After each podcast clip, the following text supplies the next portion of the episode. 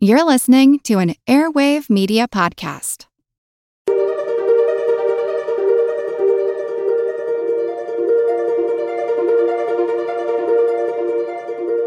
Over 7 million different animals inhabit our planet. Oh, Chris, absolutely. And you have to keep in mind that the Eurasian lynx is typically the third largest carnivore throughout most of the range.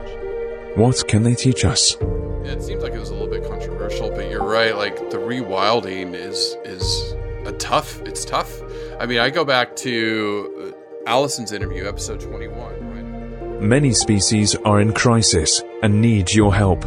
Join the movement at allcreaturespod.com.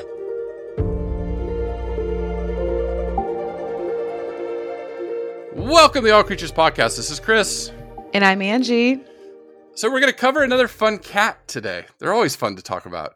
Oh, Chris, so much fun. I got to dork out all week about cat hunting styles and techniques and tons of fun YouTube videos from the BBC and National Geographic and just so much awesome footage about the Eurasian lynx. Mm-hmm. Mm-hmm. Yeah, and we're uh, you know December we're starting our quote unquote winter animals, which makes me laugh because here in the southern hemisphere it's now spring summer. So for my fellow Kiwis and over there in the Aussies and all the rest uh, over in Africa and South America, we know we're coming into spring summer. But in December we like to cover some winter animals from the northern hemisphere and and this one's really special.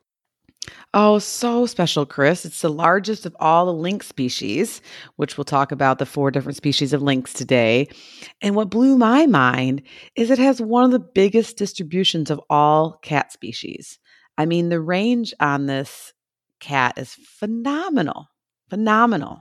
Oh, it's massive. I mean, when you throw in all four species, it's pretty much the entire northern hemisphere. But just the Eurasian lynx itself has one of the largest ranges of any terrestrial animal that we've covered. I mean, our aquatic species obviously cover the oceans, but this one's massive and very complex conservation story with the Eurasian lynx. And we're going to touch upon it, but the Iberian lynx, one of the other species, is classified as one of the world's most endangered cats. So we'll talk a little bit about that. But yeah, lots to cover. You're right, Chris. And the conservation story behind the Eurasian lynx is also a really fascinating story where their populations were under a thousand, maybe 700 back in the 1930s and 50s. And they've now rebounded and aren't completely out of the woods yet, but are doing much better than they were due to vast international conservation efforts. And so it is a really good story about how when countries work together and start to ban hunting and some of the fur trade and really work together to try to save a species, it can be done. And so, yeah, just a, a, really, really beautiful, beautiful cat. Chris, I would be trying to type all the data down and research notes, and I just kept staring at this beautiful cat. I mean, I have like four photos on my slides right now because it's so pretty, and its coat does change depending on whether it's summer or winter in the northern hemisphere. So, just a beautiful, inspirational cat we're going to talk about today. It, yeah, it, it is. And when you do talk about describing this animal, I'll just start with the sizes so people, as you talk about it, because it is such a beautiful cat. It, this is a, a, bigger cat. It's a little bit bigger than the cloud leopards, which is one of the last cats we covered. You know, I almost called it like a small lab size. The Eurasian lynx is the largest of the four.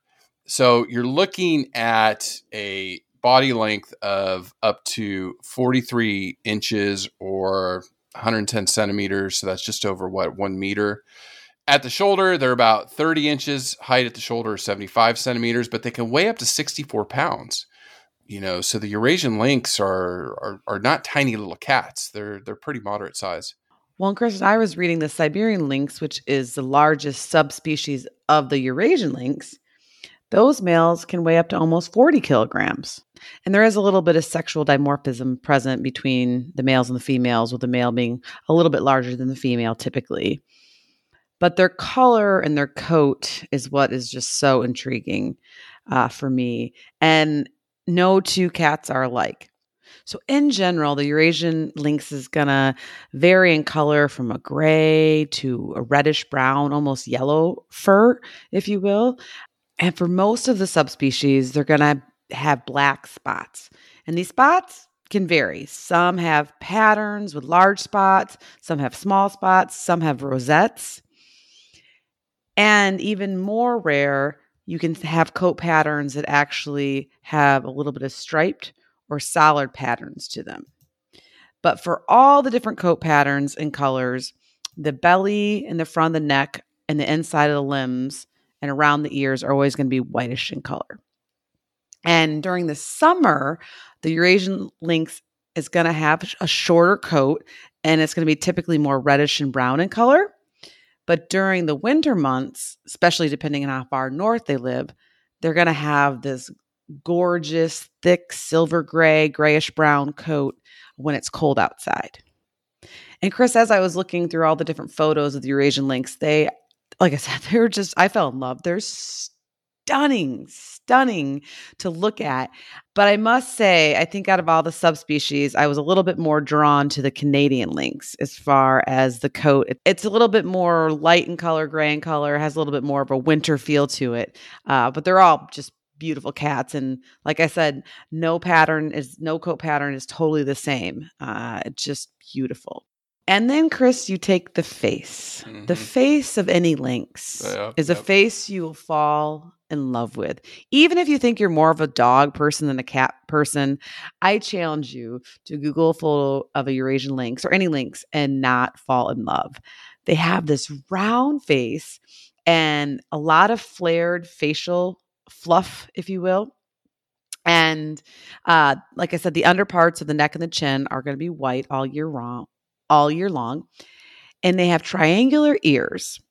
And a wonderful characteristic of the Eurasian lynx is these black tufts at the tips of the ears. It's adorable. It is. I challenge you not to fall in love. Like yeah. seriously. And then their eyes, their eyes are mesmerizing. In fact, the name lynx is Latin or Greek from lux, which means light or brightness, which is a tribute to the luminescence or the brightness of the cat's reflective eyes. So, pretty cool stuff. I mean, their eyes, yeah, mesmerizing. I, I fell in love over and over and over this week. But compared to some of the other like big cats that we've talked about that you might be more familiar with, the body of the Eurasian lynx is going to be short and stout. They do have long front legs and really sharp retractable claws, which we'll talk about when we get into physiology and their feet, Chris. Their feet are large.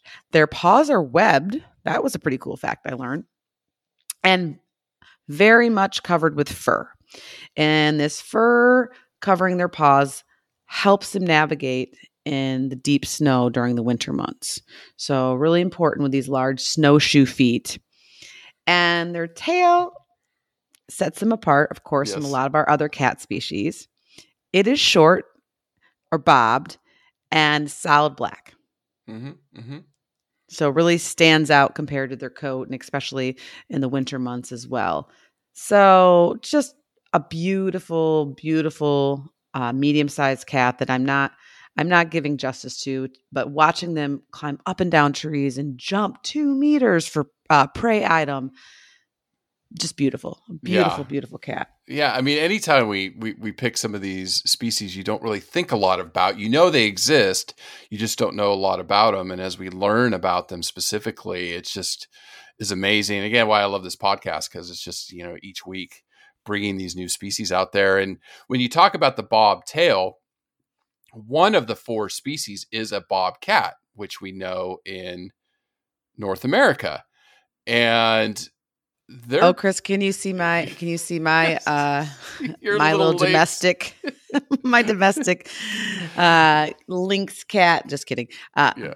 my domestic cat bear is very jealous that I'm talking about another kitty cat's beauty. She is all up in my business right now. So more I apologize. Than normal. Yeah, more way than more than normal. more than normal. She is like in the webcam, like hello. Yeah. I apologize if we can uh-huh. hear purring in the yeah. in in in the uh, to our listeners. But yes, anyways. Yes. All right. So the other species. So we have the Eurasian lynx, which is the largest, then the Canadian lynx, which we're going to talk a little bit about when we talk about fur and the fur industry here in a minute. You know, they can get up to like 30 pounds. The Iberian lynx, again, smaller than the Eurasian, they, they max out around the males around 28 pounds. And then you have the bobcat, which is, you know, the males can get up to about 30 pounds. So those are the other species and, and, and sizes. Now, when you talk about range, the massive range of the Eurasian lynx, they go all the way from Europe all the way across Asia.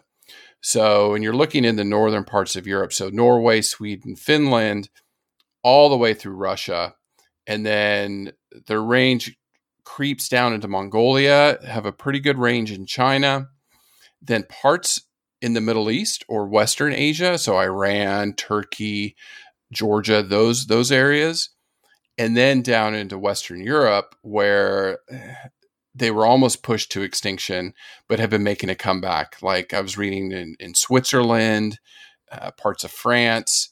So uh, those are some of the, the areas that the Eurasian lynx are found.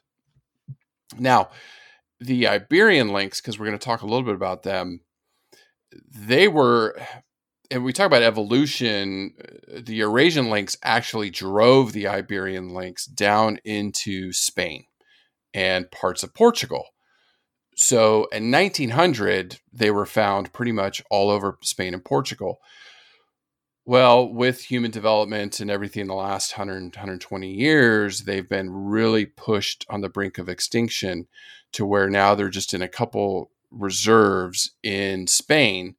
But we'll talk about them in conservation, where they were down to less than 100 cats to now there's over 1,100. The last census was taken this year 1,111 Iberian lynx. So, in the southern parts of Spain, they they have been working to preserve the, this cat. But you know, looking at lynx and where they fit in, I mean, this is a critical carnivore that fits a niche that we need. You know, one of the animals we're going to talk talk this month about is is rabbits or hares and just a couple weeks ago, Angie, when we did the wombat episode, and I have a very interesting interview coming out with a, a rabbit rabbit expert this month. But we talked a little bit about Australia and how rabbits just have boomed because they have no natural predators there. And rabbits are actually the number one problem species in Australia, having, I think it was over 300 native species were endangered because of rabbits. So That's when you wild. Take, yeah, so when you take these critical carnivores out, now the Eurasian lynx, when we get to nutrition, they hunt a variety of prey, but especially like in North America, the Canadian lynx and the bobcat, very critical keeping some of these lagomorphs and rodents and other, you know, what we consider pests uh, in control, right? Oh, Chris, absolutely. And you have to keep in mind that the Eurasian lynx is typically the third largest carnivore throughout most of their range. So they can really influence population sizes of these prey species. And on a daily basis, they eat anywhere from one to two and a half kgs of meat per day. And in regions where the smaller prey items like rabbits aren't present, the Eurasian lynx is highly adaptable and can hunt larger prey like roe deer and red deer and chamois, which is C H A M O I S. So I might be pronouncing that wrong. It's a small French ungulate that looks like a goat, but I think it looks more like a uh, sable antelope. Actually, I, I, think I talked about it on a few podcasts ago. So we need to cover chamois or mm-hmm. If I'm, I'll have to get my French friends on here to help. yes. If you're from France, you're listening. Send us an email. Yeah. Anyways, uh, but one study showed that Eurasian lynx um, can take down about 10 to 40% of these deer and chamois populations annually, which is important because excessive deer populations can influence zoonotic diseases in the area and and having too many herbivores in an area can be bad for the plant species and it's just important to have that prey predator balance in these ecosystems in the northern hemisphere. And so the density of the Eurasian lynx, how many there are, can really have an effect on these ungulate populations. And so when there weren't any of them there back in the early 1900s, 1920, 1930, these small rodent and small and medium-sized ungulate populations were going through the roof, which is not good for the ecosystem.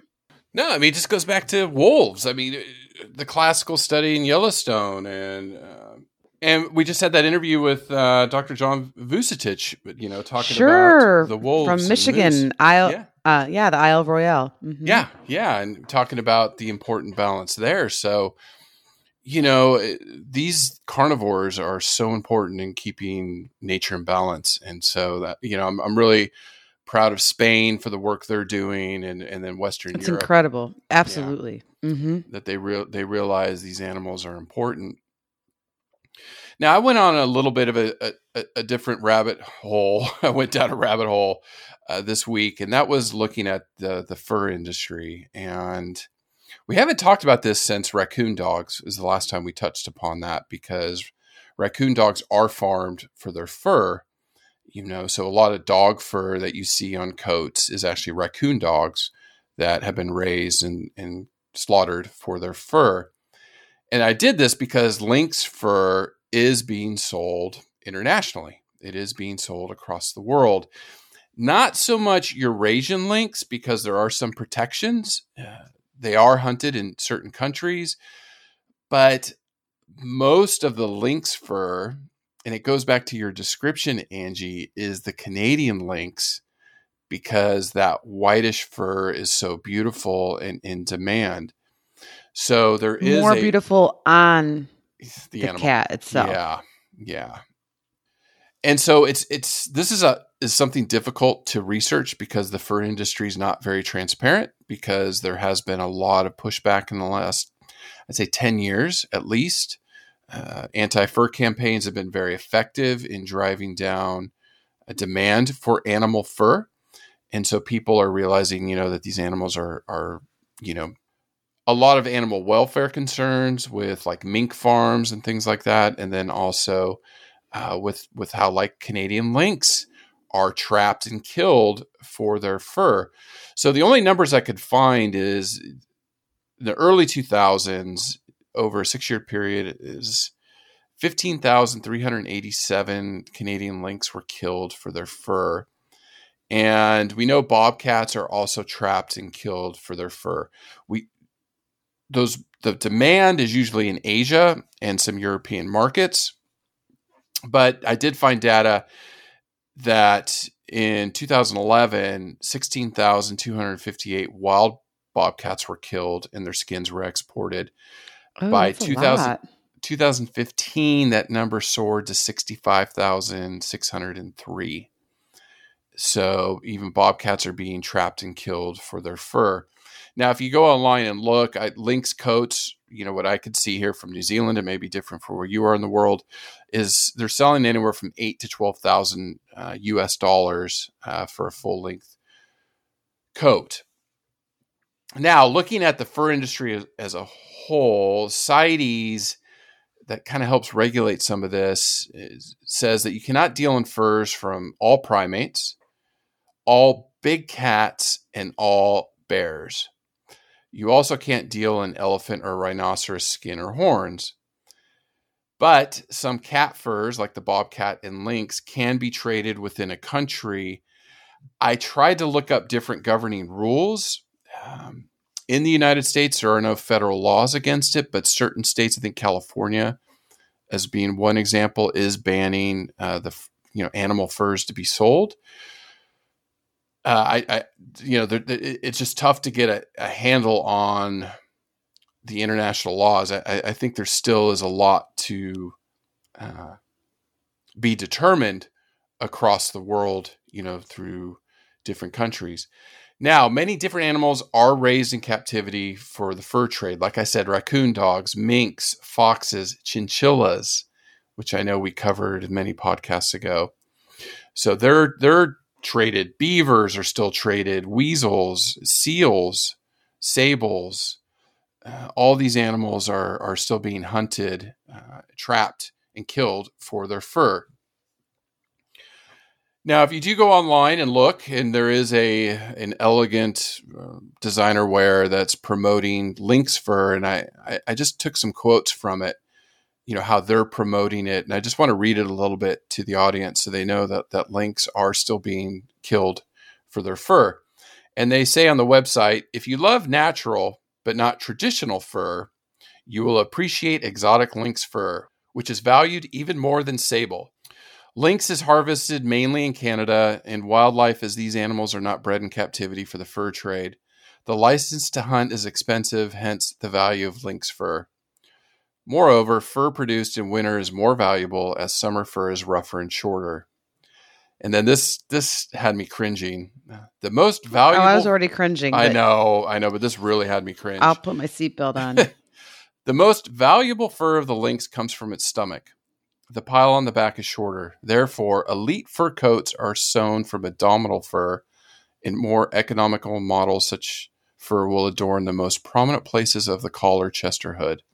So it goes on. Uh, uh I read this and I just was like, how many lynx are killed just for their stomach fur? That's it.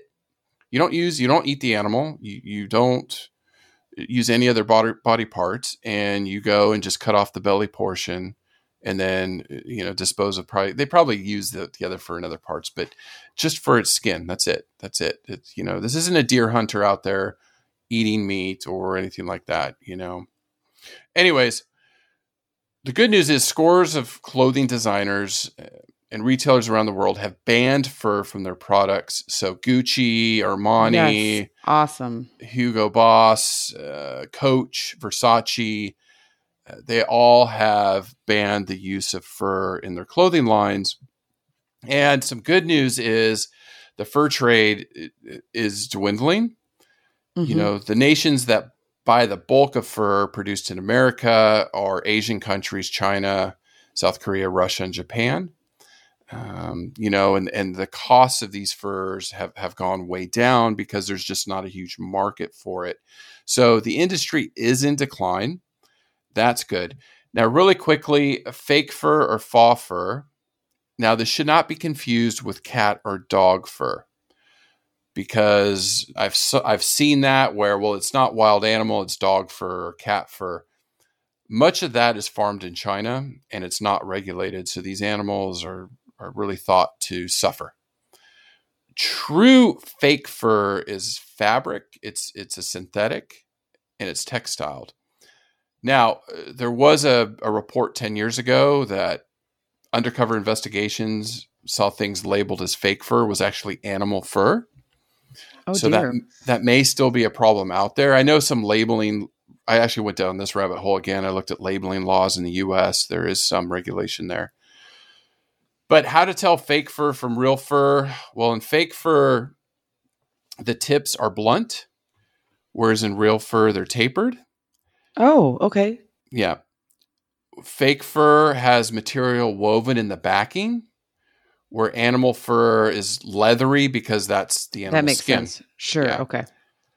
Now, one thing they said, don't try this in a shop, but if you already own some fur, you could trim a few hairs. Do this safely, please.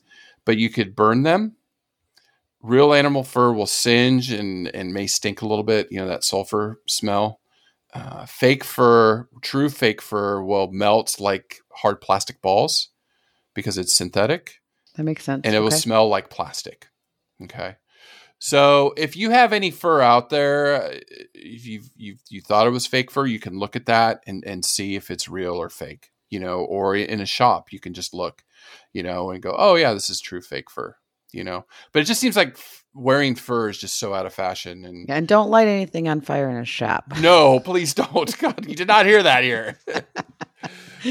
But- I thought it was it was worth looking at because these these lynx are trapped, especially the Canadian lynx, are trapped and killed for their pelts, and um, you know it's just, just, not fashion. cool to wear real fur. Period. No, no, it's it's not. just not. it's There's not. It's not. if you like the look, there's tons of faux or fake options. Uh, but honestly, there's just no need, right? no. So, anyways, I'm jumping off that soapbox. That's where we are in the fur industry. And again, with another species, maybe we cover a mink or something. We can talk about that, especially with COVID. Minks made it in the news, and yeah, it's just uh, just something that to, to keep monitoring.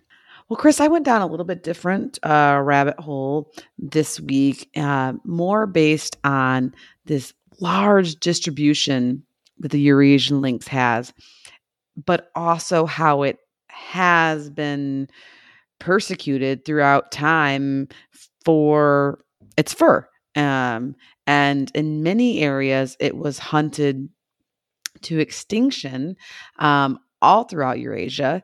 And there were these wonderful, wonderful conservation efforts, as I mentioned earlier in the podcast, in the early to mid 1900s, uh, to start realizing, oh wow, we're we're in trouble here. Uh, there's not a lot of this cat left. Let's start trying to save it.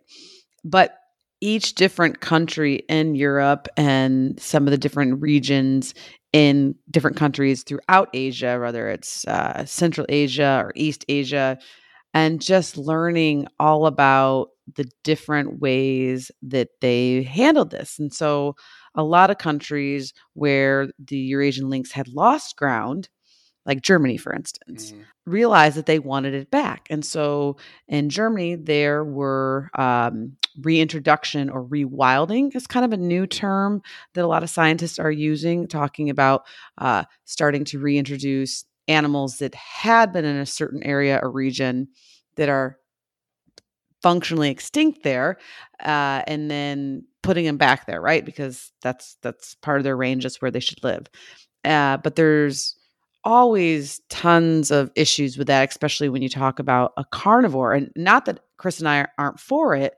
but carnivores are tricky species to reintroduce because they are such skilled hunters and a lot of times if they have been bred under human care they haven't been doing a lot of hunting. Uh, or even if they are brought in injured, uh, it can be hard to re-release them sometimes if they haven't kept up with some of their hunting skills, and uh, depending on how bad their injury was. So it's a really interesting topic in conservation science and reintroduction science, and I think that the Eurasian lynx is a really awesome model for how this works, if it can work, where hasn't it worked, where has it worked. And so, looking at the data, since 1971, there have been 15 reintroduction sites in eight European countries, which have involved close to 200 Eurasian lynx. But only five of these locations are thought to have been successful. So, because of this, we do have data, right? And Chris and I are scientists by trade and by training. And data to me is really important in order for us to help learn how to do things better, regardless of what the topic is.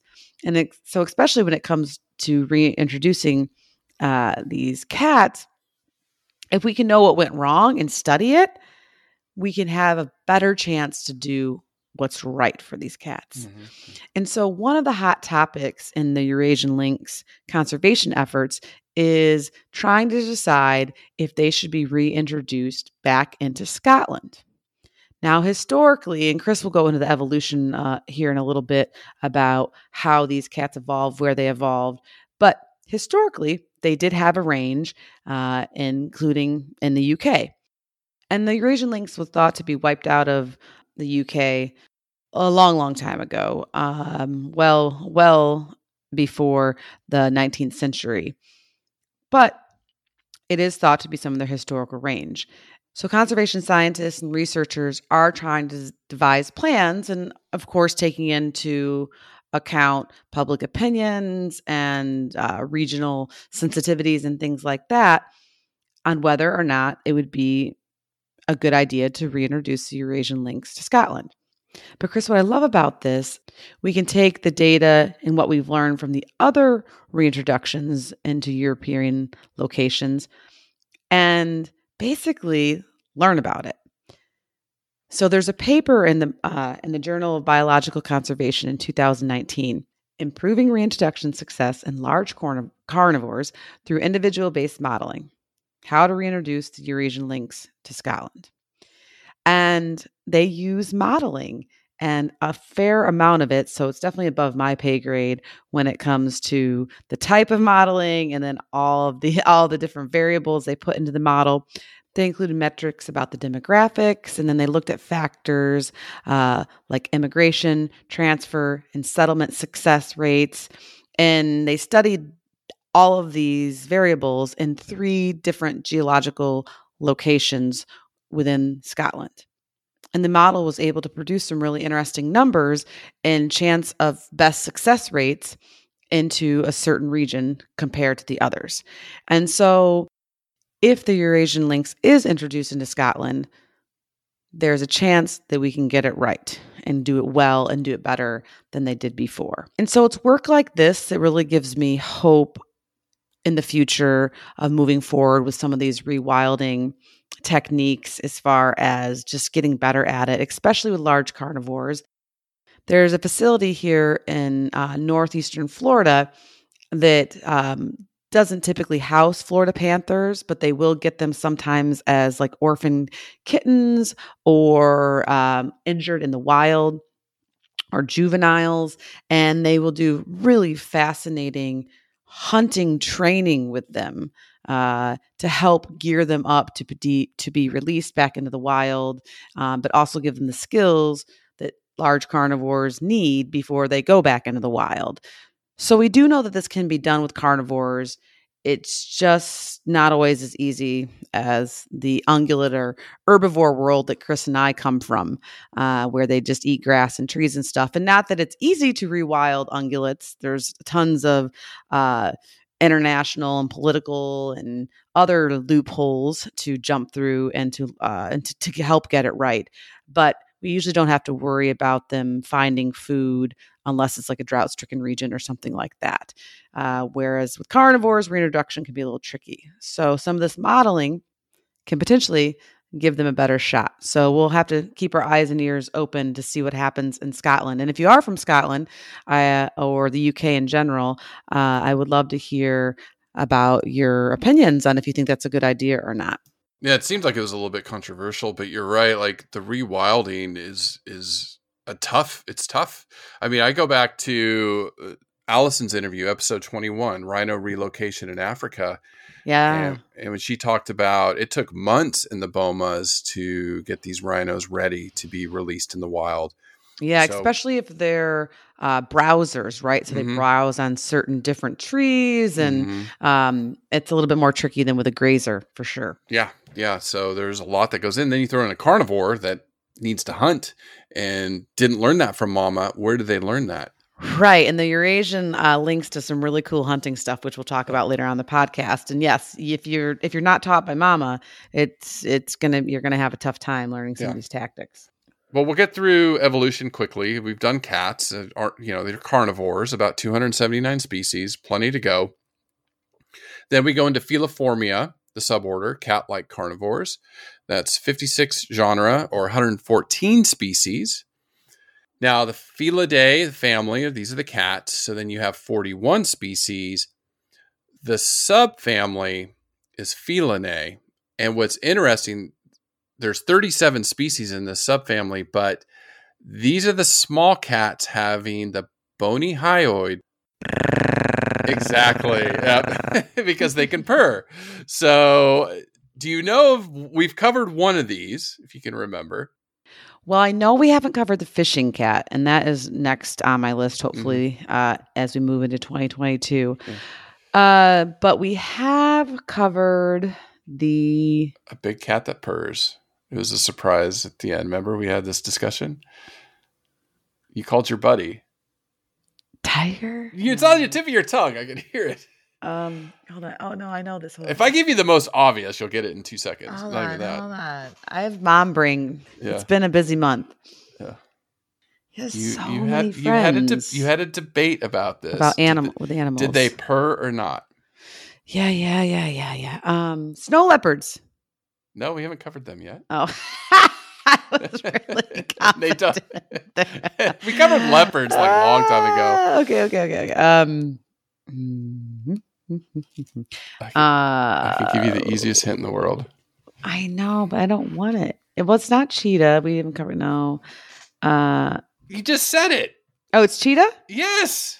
Oh my gosh, I guess I feel like we covered cheetah a long, long time ago. But Oh, we we did cover cheetah. Yeah, the they're in the genus Acinonyx, so they are part of the felinae. they're in between. Okay. Yes, yes, Yes. subfamily. So they purr. Remember, you had that whole thing about them purring or not. Chris, it's been a wild know, year. I- we've covered a lot of species too, and you've had you still have a baby, so I give you a pass. Yeah, I mean, there's so many species in here. I mean, this is where our domestic cats come from. They're in the Felis genus. Black-footed cat, sand cat, uh, jaguarundi, uh, the Pallas cat, Ooh, the yeah. marbled cat, Pallas cat. hmm Yeah, the uh, Yeah, John Jeff- worked with Geoffroy's- cats before. Yeah.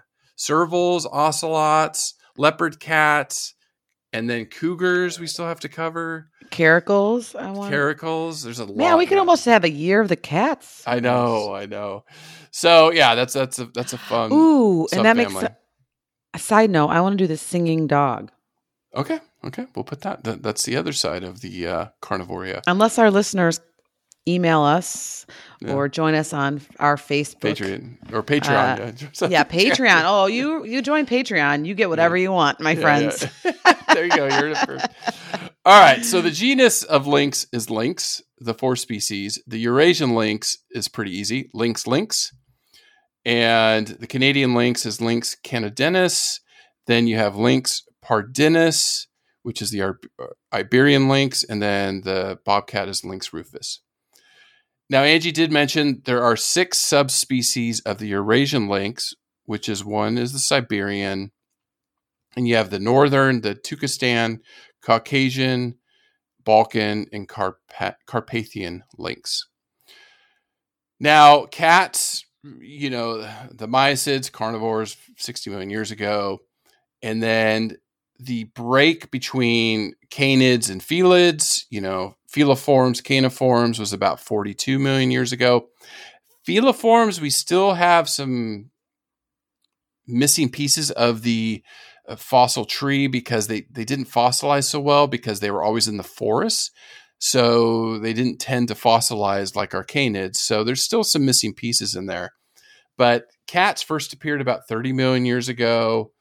Then today's felids, common ancestors, appeared in Asia about 11 million years ago. The oldest lynx remains we have is about 4 million years old, found in Africa. And then the closest ancestor that can be joined to today's lynx uh, was found in the northern hemisphere and lived about 2 million years ago. And then from that species, the, the four species we have today evolved. So uh, we don't know when Eurasian lynx, probably in the last you know a few hundred thousand years, is when it, it kind of emerged. Now, as the Eurasian lynx, like like I said earlier, like, as the Eurasian lynx started to dominate Europe, it pushed that Iberian lynx down into the Iberian Peninsula. So, uh, you know, cats are just fascinating. They're just so well adapted. Well, and Chris, and that seemed to be the reoccurring theme when I was reading about the Eurasian lynx or other lynx this week is just how they are able to survive. And it's just, I mean, even when they're almost hunted to extinction in all these different areas, uh, they're able to rebound when we lay off the pressure on them and still remain so secretive. Mm-hmm. Yeah, yeah, elusive. I mean, they really are. They really Mhm. are. Now, some of the things, some of the facts that, that we can cover in the, this Lynx episode is, you know, they live up to 15 years in the wild, which is, you know, that's about right for for a carnivore. Under human care, one lived to be almost 27. Hmm. Uh, lynx are good swimmers, and they're fast. This is one thing I was surprised about. They can run up to 50 miles per hour or 80 kilometers per hour. And then the one thing you, you talked about jumping, but I read they can jump like probably in a straight line, like almost 25 feet, probably when they're really booking. You know, they- wow. they- yeah, they the video I watched is from a standstill, like just straight up like Air Jordan. Wow. Uh, yeah, two meters from a standstill. So yeah. pretty cool. Yeah. Now, one of the things I, I was curious about are these tufts. why do they have these tufts on the tips of their ears? Because they're darling, and that's why we should save them. I know. End I of know. story. Well, I was reading some sci- scientists think that those tufts act like whiskers. Okay. Mhm. so it can help detect objects above their head so it's kind of a you know to them to sense their surroundings Sure, and they out they are out at night mostly, so Mhm, mhm. that makes Now- sense. some others think it actually helps them hear a little bit helps trap sound waves Okay. now that got me thinking we haven't really talked about whiskers all that much i mean we might have in some species but what is the eh, why do we have whiskers? Why are they important? I know we talked about vibrissae on a lot of species. So i kind of went down this little rabbit hole to, to, to kind of look at whiskers and, and some of the physiology behind them so in cats whiskers are two to three times thicker than regular hair. And the roots actually go almost three times deeper. Now they are found, you know, on the side of the muzzle, but they also have them on their jaws and above their eyes. You know, the, those cats with their eye whiskers is so cute. On the backs of their forelegs, and the ones in their muzzle are called mystacial whiskers. And typical cats have like twenty four on each, uh, twenty four total, twelve on each side you know so you have four rows of three each and they're very very important in detecting their environment so as they move around to protect their face protect their eyes protect their mouths as they're sensing around their environment one thing i did not know these mystacial whiskers actually have muscles that allow them to move the whiskers independently of each other so sometimes when you see cats yawn and stuff, the whiskers go out in different directions. It just was fascinating. So whiskers on the lynx or on any other cat are very, very important to sense their environment. And Christopher, I didn't really realize about whiskers or vibrissae until I started studying them actually more in horses. Is just how important they are for sensing things, which I know you already talked about. But the actual physiology of the whisker is just how much nerve sensitivity or nerve cells, neurons, are embedded around the root of this thick, coarse hair.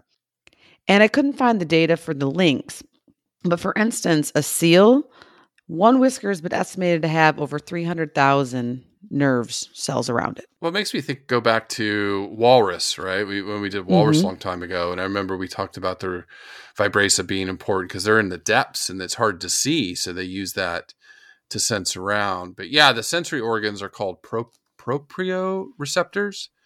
So all of those nerve cells tell the cat's brain, like, "Hey, it's right there," you know, or a walrus or a seal or something like that. It's they're amazing. Right. Well, and, and then in the horse world, and this is probably a different pod for a different day. A lot of a lot of people will often trim the whiskers on horses to make them have more of a clean appearance, like if they're going out in public. And a lot of equine welfare uh, and behaviorists are saying, "Hey, you know, that's unnecessary. We don't. It, we probably shouldn't be doing this unless it's really needed because it's not going to hurt the horse physically, right? Because it is hair. We all have had our hair shaved, and it doesn't hurt when it's happening. But how is it hindering them when they are foraging or just doing normal horse behavior? So, really, Yeah. really interesting discussions that I'm having in some of my horse behavior classes. Uh, and uh, it just, whiskers are a lot more important than we think. Yeah, no, I mean, as they, that's a blind spot for them. So reaching down in the grass, you know, they Mhm. feel around with that and they know where to go. So now Angie did talk a little bit about what Eurasian lynx eat, you know, you know, like the young moose, you know, some of the deer species you talked about, they do go after rabbits and hares. Uh, they'll eat some mustelids, rodents, kind of oppor- opportunistic almost, the Eurasian lynx, where you know the Canadian lynx, Iberian lynx, and even the bobcat, they go for more lagomorphs or smaller prey because they're not quite as big. But the Eurasian lynx is, you know, again sixty something, or you said up to you know forty kilograms on the Siberian ones, so they can take down some decent sized prey. You know, Yeah, Chris, definitely compared to the other species of lynx, the Eurasian lynx is definitely more likely to take down uh, ungulates, uh, especially when rabbits and rodents and birds aren't as uh, aren't around as much. So, really fascinating stuff. And as a hunter, the Eurasian lynx is pretty powerful, right? Uh, they're not going to necessarily race down their prey like a cheetah. Uh, they're definitely much more of a hunt by stalking and ambushing. They'll be up in trees since they're great climbers, and sometimes they'll jump down and ambush prey that way. Um, or jump up, uh, as I saw in several video videos. And as you mentioned, Chris, they can sometimes kill prey up to three or four times their size. And the other thing to consider with Eurasian lynx is they are solitary hunters, right? So they do all of their hunting by themselves as compared to like we think of wolves right? Wolves are uh, pack predators and are going to do a lot of different strategies and work together in order to take down their prey. And that's such a fun po- podcast. We need to cover more wolf hunting behavior. I just love that.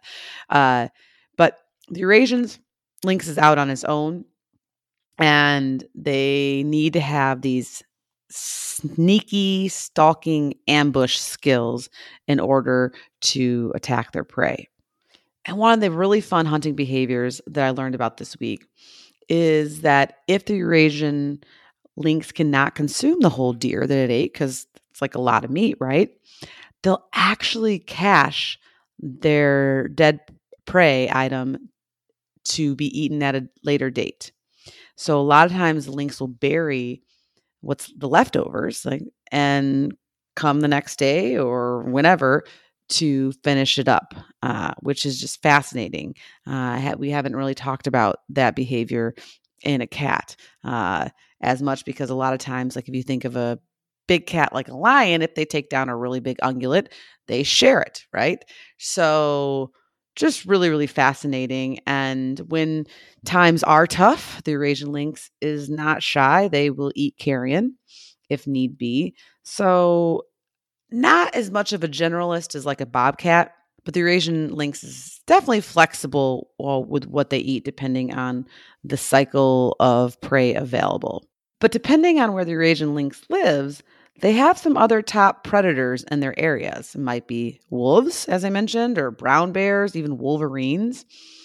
And the research shows that where wolves and uh, Eurasian lynx uh, coexist, there's not too much competition typically. Uh, since wolves are pack hunters uh, and they're definitely taking down larger ungulates, the Eurasian uh, lynx might switch to a little bit smaller prey, and they usually avoid each other for the most part. There was one study that uh, did have did find lynx remains in a wolf, but it's it's pretty rare in general. Uh, it would have to be they'd have things would have to be really bad in the in the food web chain for uh, wolves to try to prey on Eurasian lynx. And Eurasian lynx are pretty tough because there was even a study about one defending itself, and then that wolf was never heard of again.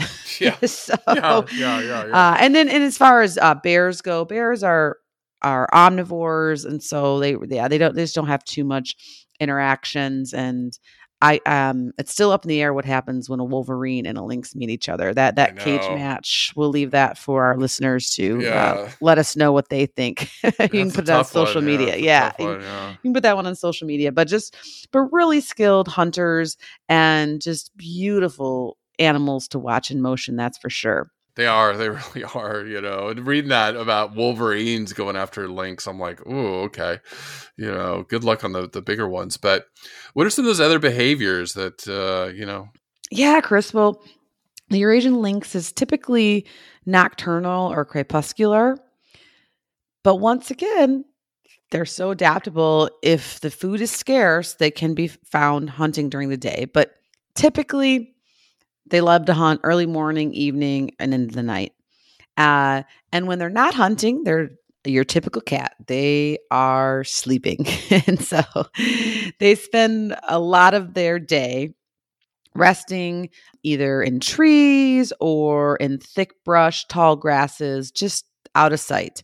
In fact, I was reading that in some of these areas, in Eurasia, where uh, the the lynx was either wiped out or hadn't been seen in hundreds of years, they will actually usually find footprints and traces of prey items before they see or hear anything from a lynx because they're just so secretive and well camouflaged and able just to hide. And so, which makes them hard to study in the wild as well. Uh, but they they like to keep to themselves and and they are solitary right so you're not going to see them in large groups or anything like that and really the only relationships that they form are going to be between a mother and their cubs and part of the secretive nature of the Eurasian lynx is that they're not a super vocal cat. Uh, they're not heard very often unless it's like the breeding season, but they do have uh, several vocalizations such as a hiss, a growl, a mew, a purr. Think of your cat. Uh, they also will make a chatter noise and some moaning and uh, more loud vocalizations uh, during the breeding season. But like I said, in general, you're typically not going to hear them or see them if they are in your area at all. But the Eurasian lynx definitely does communicate to other conspecifics or other Eurasian lynx that they are around. And typically, and similar to your domestic kitty cat at home, uh, the male lynx loves to mark their territory by spraying trees with urine which hopefully your kitty cat at home doesn't do that. But I know I've definitely known some males, yeah. yes, kitty cats yes, in my lifetime have. that have done yes. that. Uh, and and uh, but the lynx will also bury their feces um, at the edge of their territory to also tell uh, conspecifics to stay away. So uh, they're not they're not too far from our domestic kitties, but uh, clearly you don't want a lynx in your house. That's for sure. Now, uh, similar to other solitary cats, can you just kind of summarize their reproduction strategy? Yes, Chris. After I take a selfie of me and Bear and you on this podcast, because it's so funny, she's been here the whole time. She she's does, like yeah. purring and super jealous. So I do apologize if you hear purring in the background. And now she is scent marking, rubbing her cheeks on my microphone. It's funny. A little sidebar is uh, John taught the boys that when uh, the kitty cats rub on them with their chins and their cheeks that it's saying that um, I own you, you're mine. And so whenever whenever Bear rubs on Xander, he'll say, or Zach, they'll be like, look, look, she's saying that I'm hers and she owns me. It's so funny. Super cute. So the mating season of the Eurasian lynx will take place from February to April each year, depending on exactly which subspecies and location where the cat's at. But what's super interesting is the female is going to only be fertile for anywhere from like three to five, a maximum of seven days. So, really, really short time that she's in estrus. And so, it's up to the male to find her and breed her. And the search can be pretty competitive between males.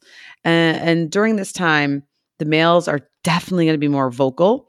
Uh, they can often be heard making high pitched shrieks and wails uh, to other males, and then, of course, fighting over females as well in territory. And the female Eurasian lynx will often respond to the male's mating calls with making her own meow like noises, uh, letting him know that she is and that she'll be receptive to his advances. But once male and female lynx find each other, they'll usually hang out for a few days, um, with copulation occurring several times. But once a female is out of estrus, uh, she leaves, and then if the male's lucky, he'll go find another female, uh, and the female will go on her her merry way, and the male has no other uh, parenting duties involved. And so the Eurasian lynx has a short gestation period. It's about 67 to 74 days, once again, depending on the subspecies and where they live. And once the female gets close to her due date, she will find a nice space to make a den uh, in a hollow log or a crevice of rocks. Uh, she doesn't necessarily build a nest, but she likes a concealed lair um, something very well hidden, right? Um, maybe underneath lots of vegetation or in a ledge somewhere, a rocky ledge. Um, and that's where she'll give birth to anywhere from two to three kittens. Uh, some uh, some of the research says kittens, some of it say cubs. So I'll I'll stick with kittens because it makes a little bit more sense to me. Uh, the litter size can get up to five, but usually a female will have anywhere from two to three kittens, and they're and the newborn kittens are small, um, anywhere from 300 to 350 grams, and of course they're 100% dependent on their mom for protection, food, everything. Eurasian lynx offspring won't be weaned until they're about four months old. But even at that time, when they're weaned, they're still hanging out with mom anywhere from 10 to 12 months. So for up to a year, hanging out with mom, learning how to hunt, learning how to ambush, how to jump, how to do all the amazing things that Eurasian lynx do, especially when it comes to finding prey and being solitary hunters. So these hunting trips that the female lynx takes her offspring in on are really, really important for their development. And after 10 to 12 months, uh, the the juveniles will go off on their own um, and become independent. But what's really interesting, Chris, is that how often Eurasian lynx breed depends. So if they did not, if they were not pregnant that season, they'll they'll breed every year. But if they do have kittens, they basically will only breed like every three years because there is so much parenting involvement that yeah. the female invests, right? Yeah, so when we talk about generation intervals and having the Eurasian lynx numbers rebound, it can be hard because they're they're not they're a ma, a female's not going to have kittens every every um every spring, right? Usually mm-hmm. they're typically born in May. So yeah, it's just uh there's just a lot of these hunting carnivores, there's just a lot of investment that yeah. is involved. Yeah. Yep. Yep. Yep. Well, Angie, there's no on the Eurasian lynx. There's no population data. You know, the two subspecies, the Turkestan and Caucasian lynx, have been pushed to be classified as vulnerable because of the pressure that they're facing. But overall, the Eurasian lynx is listed in the city CITES Appendix 2, so it's a protected species. And that means it's hunting it is illegal in many countries except in Estonia, Latvia, Russia, Armenia, and Iraq. And I, I couldn't find any more information on this, but since 2005, the Norwegian government has set certain population goals. So if they reach a certain level, they may allow hunting. I, I couldn't find any info on that. Now, the Iberian lynx, very all the stuff we talked about applies to them they were on the verge of extinction around 2000, year 2000, where there was only 94 left in Andalusia in 2002. Because of this conservation, by 2012, the population went up to 326 individuals. And then just this year, you know, 1,111 individuals. So that population has rebounded nicely. So That's it shows, great. yeah, in 10 years, you can really build a population of these cats even though they tend to have these long generational interview intervals, you know, with with you know one to three or four cubs or kittens, you know, all that all that effort isn't being wasted. So th- they seem to be doing well there, which is great news. Great news. Now, there's got to be an organization out there supporting them, right? Absolutely, Chris. And today I want to highlight one of our favorites, the World Wildlife Fund. They work really hard to raise awareness of the Eurasian lynx in areas where the population has suffered due to hunting and habitat decline. For example, in Switzerland, the Eurasian lynx was driven out uh, by hunting and they have been reintroduced, but the population in Switzerland remains really small. So the World Wildlife Fund works hard to reduce human and wildlife conflict in these areas to hopefully ensure that the population numbers can grow. And then, regards to the Iberian lynx, uh, the World Wildlife Fund is really involved in uh, trying to get those numbers up, helping the conservation efforts that Chris had mentioned that have helped some of the numbers rebound. Uh, they use tactics such as camera traps, and then, of course, um, researching and monitoring the population. Uh, they've done some rewilding or reintroducing uh, captive bred Iberian lynx to the area. But then, of course, if you do the rewilding, you have you have to really keep your eye on those cats to make sure that their numbers are remaining stable and that those rewild cats are flourishing are flourishing. And so the World Wildlife Fund works with all their partners to uh, to do that, and it's really, really remarkable. And so this holiday season, if you are interested in helping conservation efforts from uh, from your own home, you can always support the World Wildlife Fund at worldwildlife.org. Uh, follow any of their social media accounts. Uh, you will definitely not be disappointed. And you can also adopt lynx. So that's a fun way to support lynx conservation uh, during the holiday season because I'm looking at this stuffy right now. Yeah, I know. It's so cute. With, with the with the black ear tufts. I know. Darling. They're amazing creatures. And just conservation tip of the week, just go back to the when I talked about fur, how you can identify faux fur versus real fur.